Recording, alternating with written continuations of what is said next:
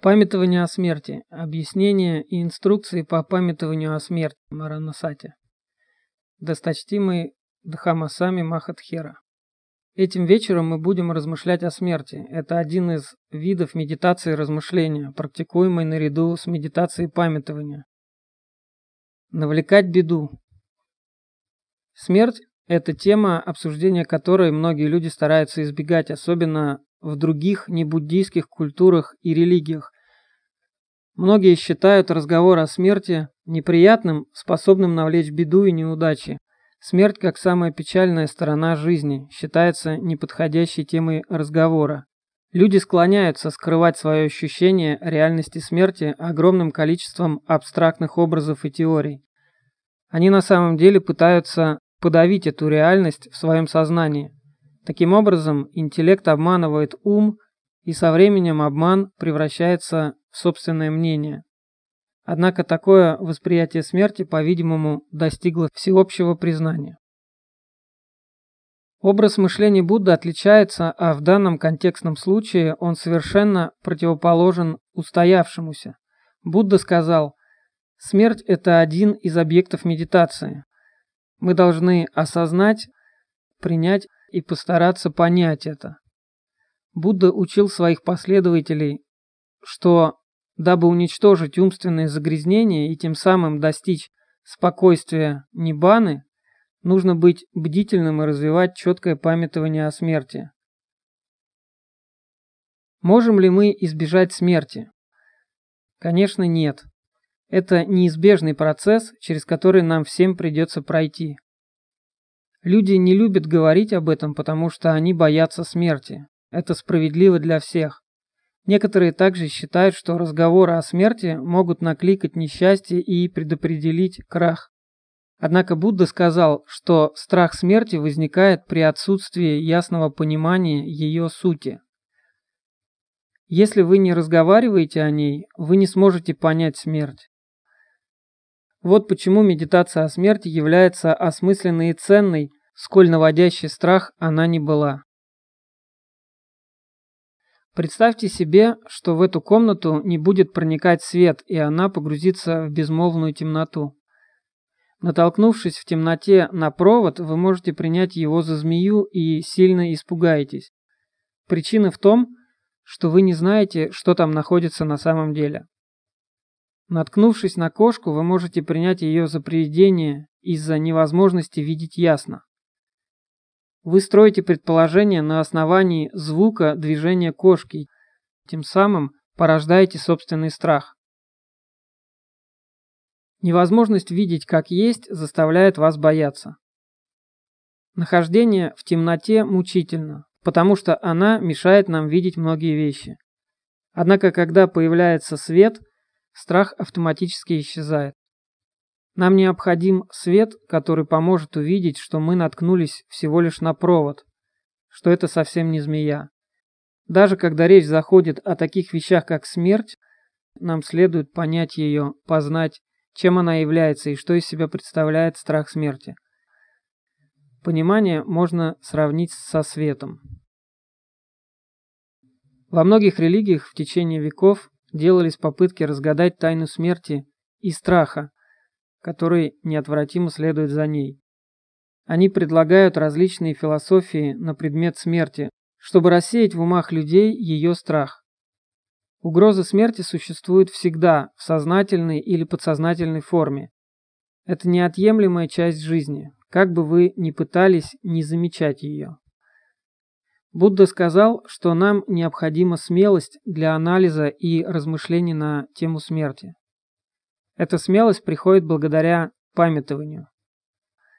Во многих религиях предлагается что-то, что они считают решением психологической проблемы людей, живущих в страхе смерти.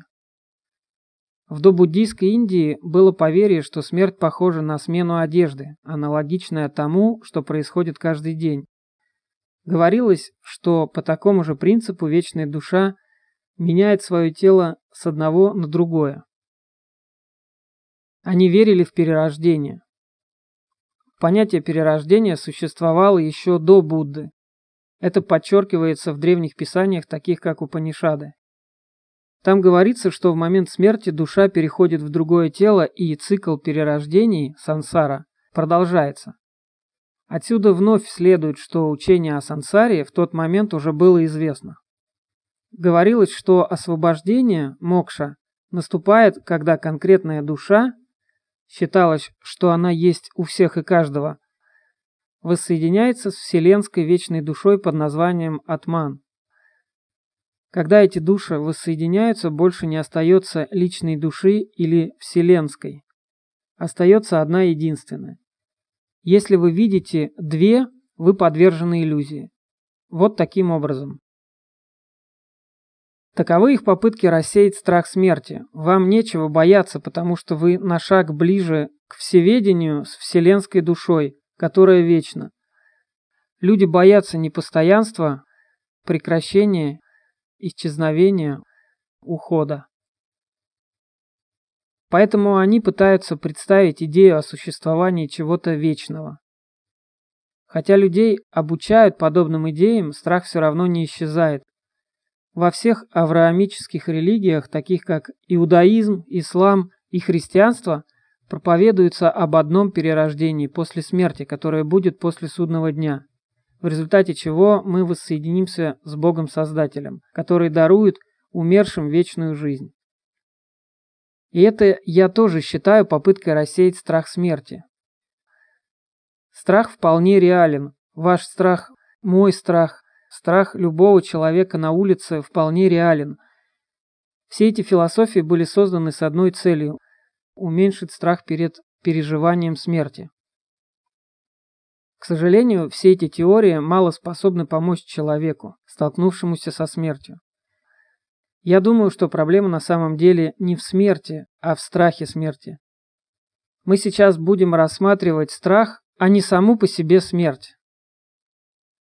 Подумайте, смогли ли мы наслаждаться жизнью, если бы нам пришлось постоянно жить под тенью страха смерти? Может ли тогда возникнуть истинное спокойствие ума? Мы уже поражены страхом смерти еще до того, как она наступит. Страх смерти – это страх будущего, который приводит к нашей неспособности жить полноценной жизнью в настоящий момент.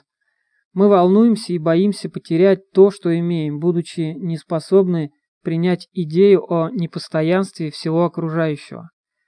Это приносит страдания и удерживает нас от мыслей, что придется оставить все то, с трудом полученное имущество и репутацию и идти дальше. Для людей будущее всегда видится как нечто неопределенное. Неопределенность – это главная черта жизни после смерти. В буддизме говорится, что мы никогда не будем чувствовать себя в безопасности, пока полностью не примем неопределенность, заложенную в смерти. Конечно, жизнь по своей природе небезопасна. Однако возможно ощущать безопасность среди опасностей, если мы разовьем свой ум. Буддийское отношение к смерти. Помимо различных техник медитации, таких как медитация прозрения, випассана, в буддизме есть учения, позволяющие ослабить страх смерти. К их числу относятся учения о карме и перерождении.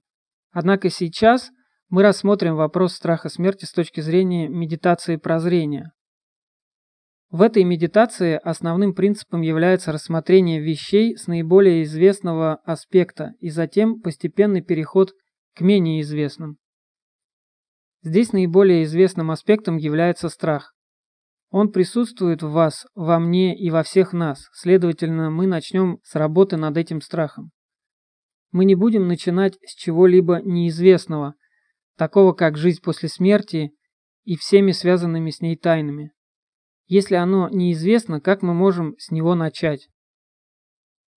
Я здесь хочу сказать, что несмотря на все эти теологические понятия, включая буддийские, например, понятия о рае, мире Брахмы, о перерождении человеком, опирающиеся на утверждение, что хотя бы в теории жизнь после смерти существует, страх смерти все равно не исчезает.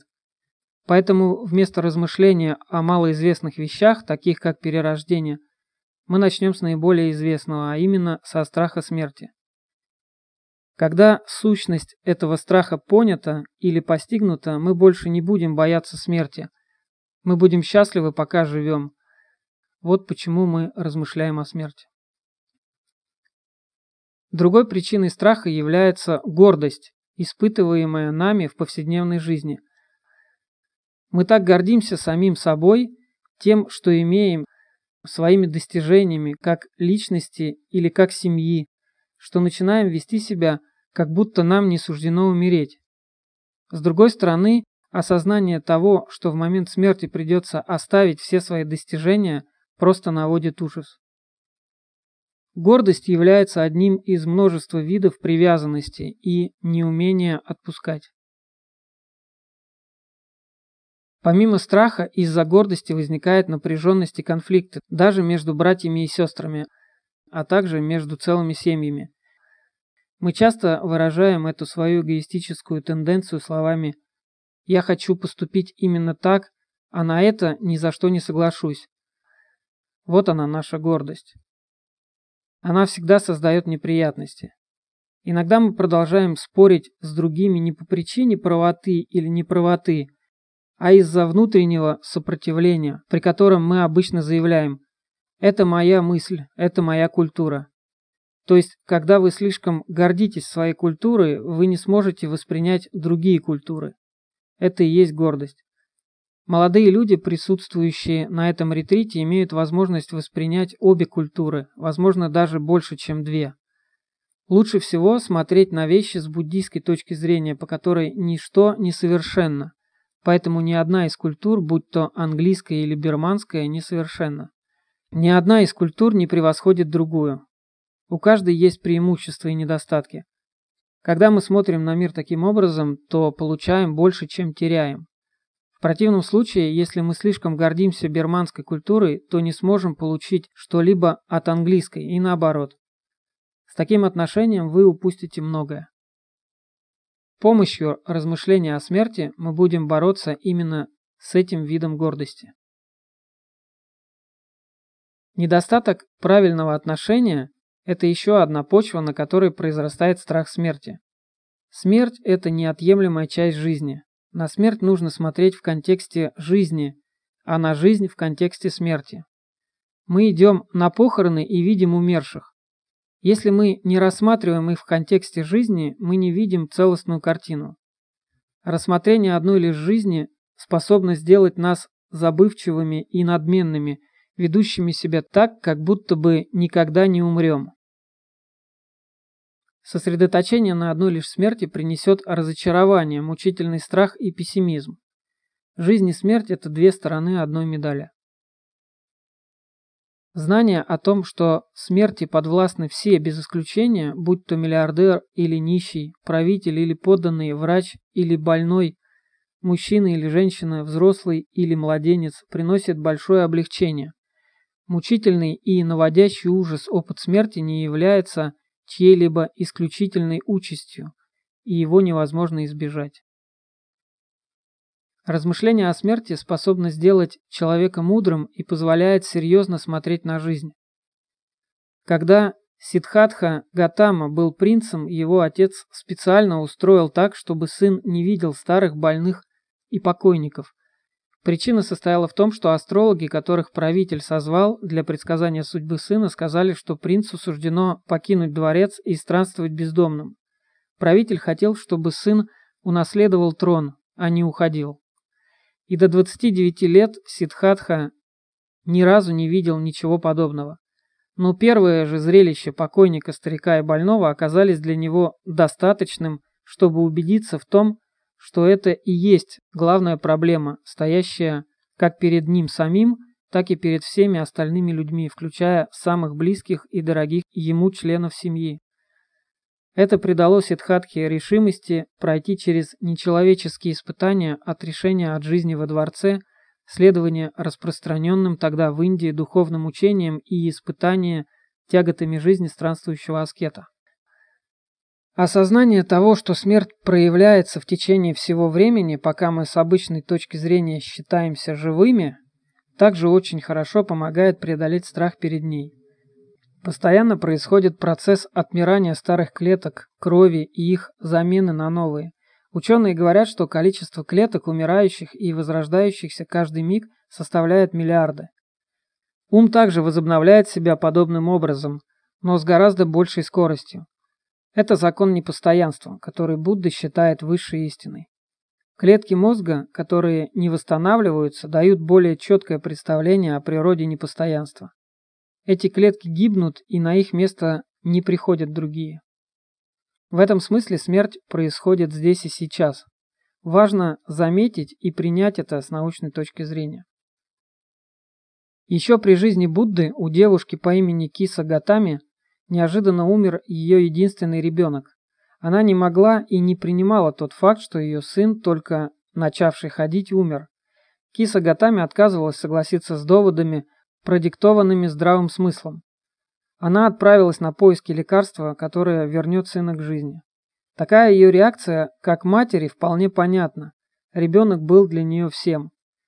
В подобную ситуацию попала и Патачара, молодая женщина, которой пришлось безжалостно столкнуться с невероятной смертью двух сыновей, мужа и родителей. Это было большим, чем она смогла вынести. Для Патачары смерть родных была полным крахом. Она не могла принять, что все это произошло именно с ней. С точки зрения медитации, Страдания этих двух юных матерей усилились, потому что они отказались принять реальность как есть и продолжали отвергать случившееся. Их скорбь увеличивалась каждый раз, когда в уме они отказывались смириться с произошедшим. Обеим повезло встретиться с Буддой, который смог убедить их принять случившееся как есть и научить их смотреть на вещи правильно.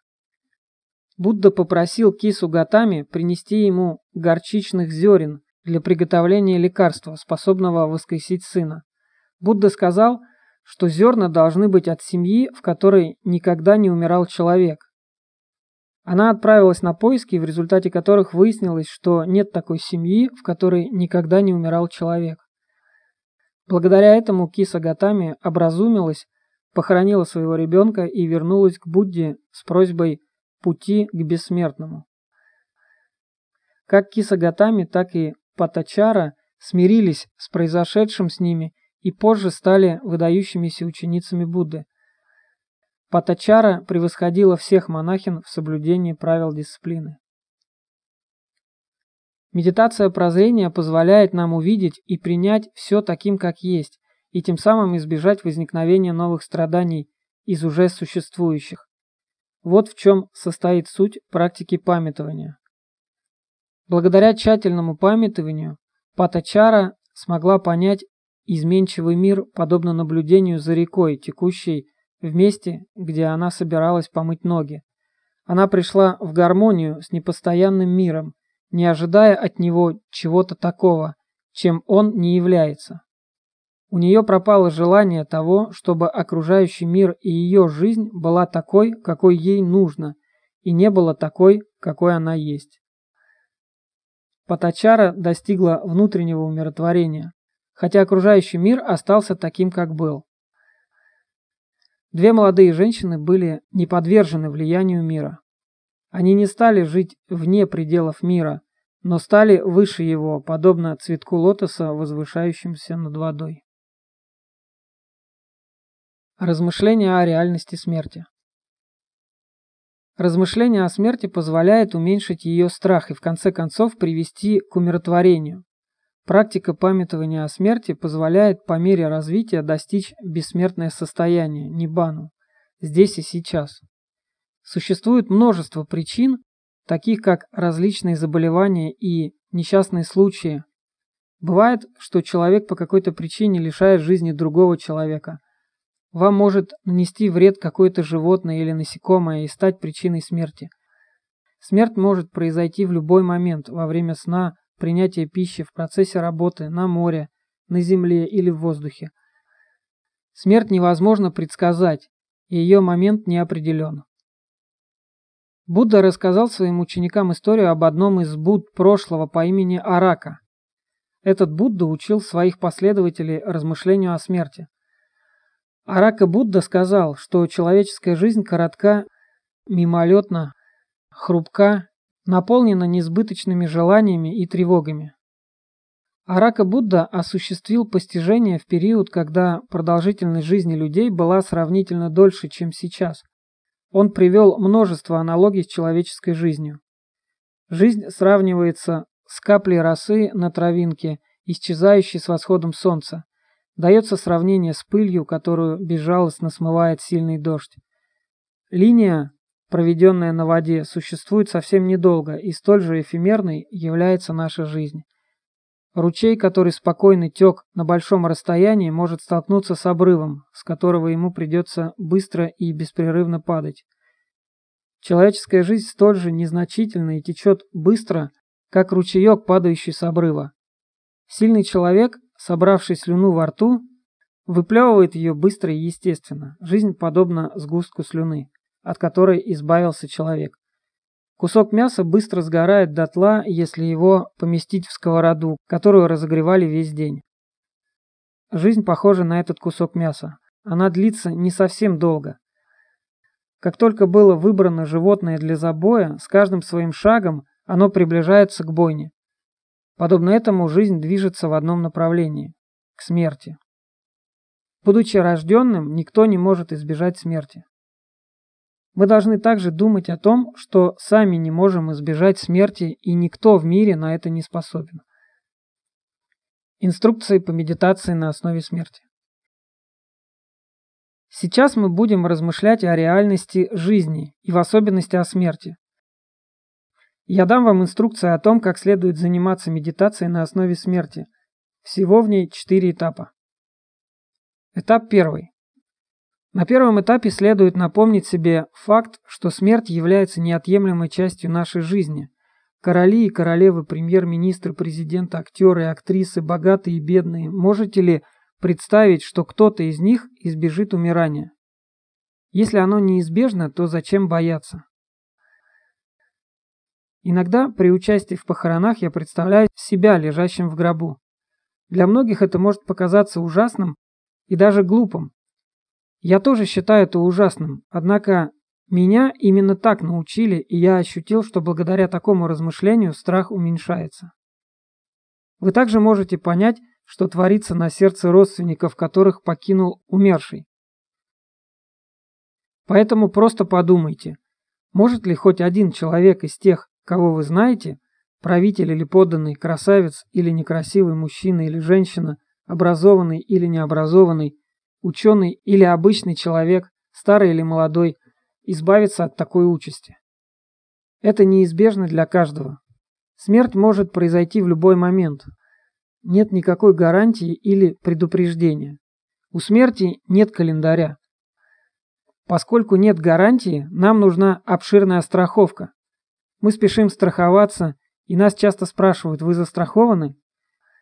Люди обычно отвечают, я полностью застрахован. У меня два или даже три страховых полиса. Мы можем даже подумать, что нам нужно еще больше страховок, потому что в жизни мы ни от чего не застрахованы. Вы можете почувствовать облегчение, купив полис. Например, у меня есть полис страхования жизни. Но он предназначен совсем не мне. Если я умру, что произойдет со страховкой? Ее получат те, кто остался жив. На первой стадии совершенно необходимо понять, что смерть является неотъемлемой частью жизни и может произойти в любой момент, в любой день и без предупреждения. Мать не может спасти сына, а сын – мать. Несколько недель назад я посетил похороны одного видного врача, который неожиданно заболел и умер спустя неделю. Его жена, как и он, работавшая врачом, а также три дочери и сын плакали на взрыд. Однако их отец лежал мертвым и бездыханным. Он не мог увидеть их заботу или слезы. Он не мог больше дорожить ими, как раньше. Такова природа смерти. Этот врач был весьма состоятельным, но ему пришлось оставить все и уйти. В этом смысле смерть является страданием. В своей первой проповеди Будда сказал, смерть мучительна. Она мучительна для буддиста и для последователя других религий, для врача и больного, для монаха и мирянина, для старика и младенца. Правитель боится ее так же, как и бездомный нищий. Этот опыт присущ всем, без исключения. Мы пребываем в страхе смерти только если живем в будущем. Наблюдая за страданием в настоящем, мы не наблюдаем за еще не возникшим страданием, другими словами, страданием в будущем. Мы также не сосредоточены на прошедших страданиях. Мы сосредоточены на том, что в настоящем. Если вы хотите научиться жить в настоящем моменте, нужно понять, как сосредоточиться на текущем объекте. Тренируйте ум с объектом, присутствующим в настоящий момент. Страх смерти существует в настоящем. Мы собираемся наблюдать за ним. Как я уже объяснил, в первую очередь надо размышлять о том, что смерть – неотъемлемая часть жизни, и никто не может ее избежать. Она может произойти в любом месте, в любое время, с любым человеком и в любой форме. Медитация прозрения учит жить в настоящем моменте и, следовательно, является путем к достижению бессмертного здесь и сейчас. Этап второй. На втором этапе мы будем размышлять аналогичным способом о конкретных людях. В процессе занятия медитации доброжелательности, метта, мы начинаем с самих себя, но сейчас мы не будем начинать с себя. Если мы поступим так, наш страх только увеличится. Смерть – пугающее явление. На этом этапе мы будем применять размышления о смерти к нейтральному человеку. Вспоминайте людей, которые вам безразличны, которым у вас не сформировалась привязанности или неприязни, например, людей на улице или на станции. Посмотрите в толпу и постарайтесь найти того, кто не умрет кто избежит процесса умирания. Есть хоть один такой. Наверное, вы все знаете о сэре Джеймсе Голдсмите, миллиардере. Он мог выписать чек на несколько миллионов или даже на миллиард. Когда господин Голдсмит умирал, с ним была только его жена, а на похоронах присутствовало лишь совсем немного людей. Его старшая дочь в то время находилась в Мексике, и ей даже не сообщили. Она не знала о смерти отца. С этой точки зрения подпись сэра Голдсмита перестала иметь ценность. Банк более не будет принимать чеки за его подписью. Накопленные миллиарды теперь бесполезны для умершего богача. Такова реальность жизни. Вот сколь наполненной страхом является жизнь и сколь мучительной является смерть. Для безразличного вам человека вы можете также представить нечто подобное. Вы можете размышлять как о группе людей, так и о конкретном человеке.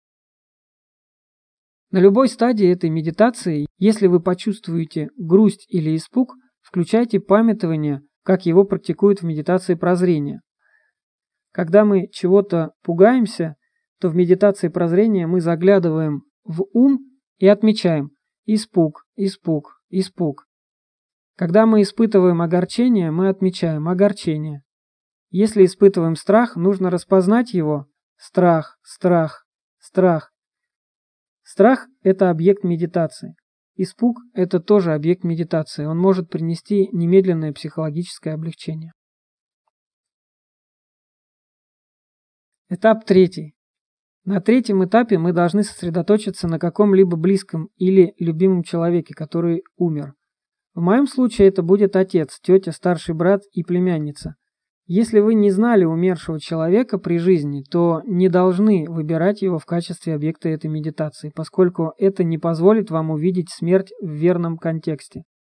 Все мои прадеды умерли еще до моего рождения. Поскольку я никогда не видел и не слышал о том, как они жили, я не могу использовать их в медитации. Необходимо выбрать кого-то, кого вы знали при жизни и чью смерть вы пережили. О смерти нужно размышлять в контексте жизни. Вы сосредотачиваетесь на воспоминании каких-то эпизодов жизни этих людей и того, как они умерли.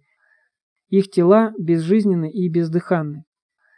Таким образом, третье размышление направлено на близких людей, чью смерть вы пережили. Этап четвертый. Четвертый этап может быть для вас трудноват. Он может оказаться самым сложным. Его смысл – применить реальность к самому себе. Здесь мы не будем думать о тех, кого вы любите или кого недолюбливаете. Если направлять эти размышления на любимых, вы будете сильно огорчены. Если взять неприятного вам человека, вы будете очень рады. И эта радость будет наполнена чувствами мести и враждебности. В дальнейшем вы можете попробовать медитировать на них, но сейчас не стоит этим заниматься. На четвертом этапе мы размышляем о самом себе, о том, как мы живем, и наступит день, когда мы будем лежать бездыханными. Я хочу сделать тут небольшое отступление и попросить вас включить меня в объект вашей медитации.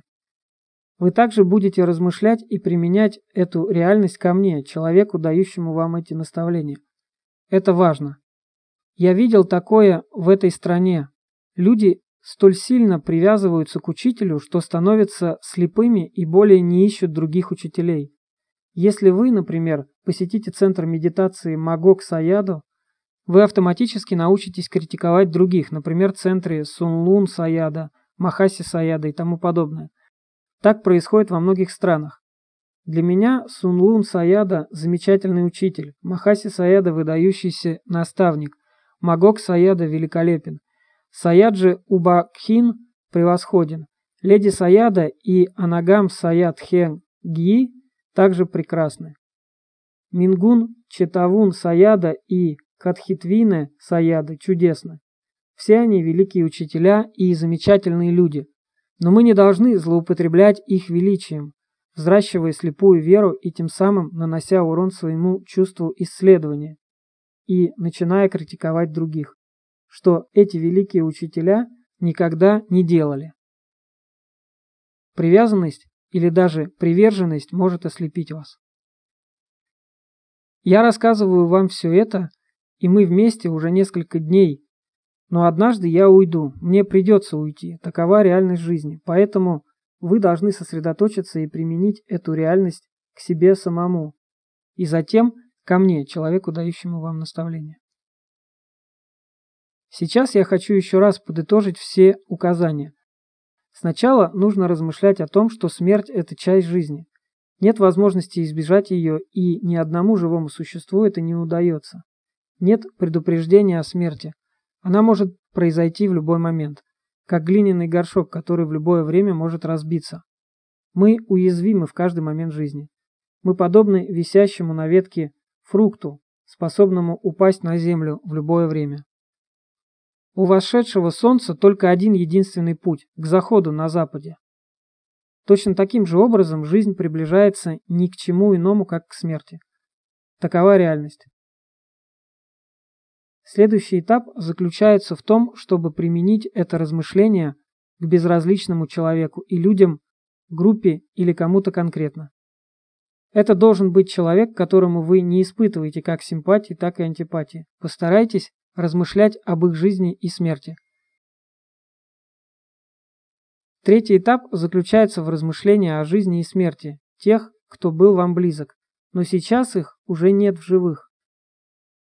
На последнем этапе вы размышляете о собственной смерти и моей кончине.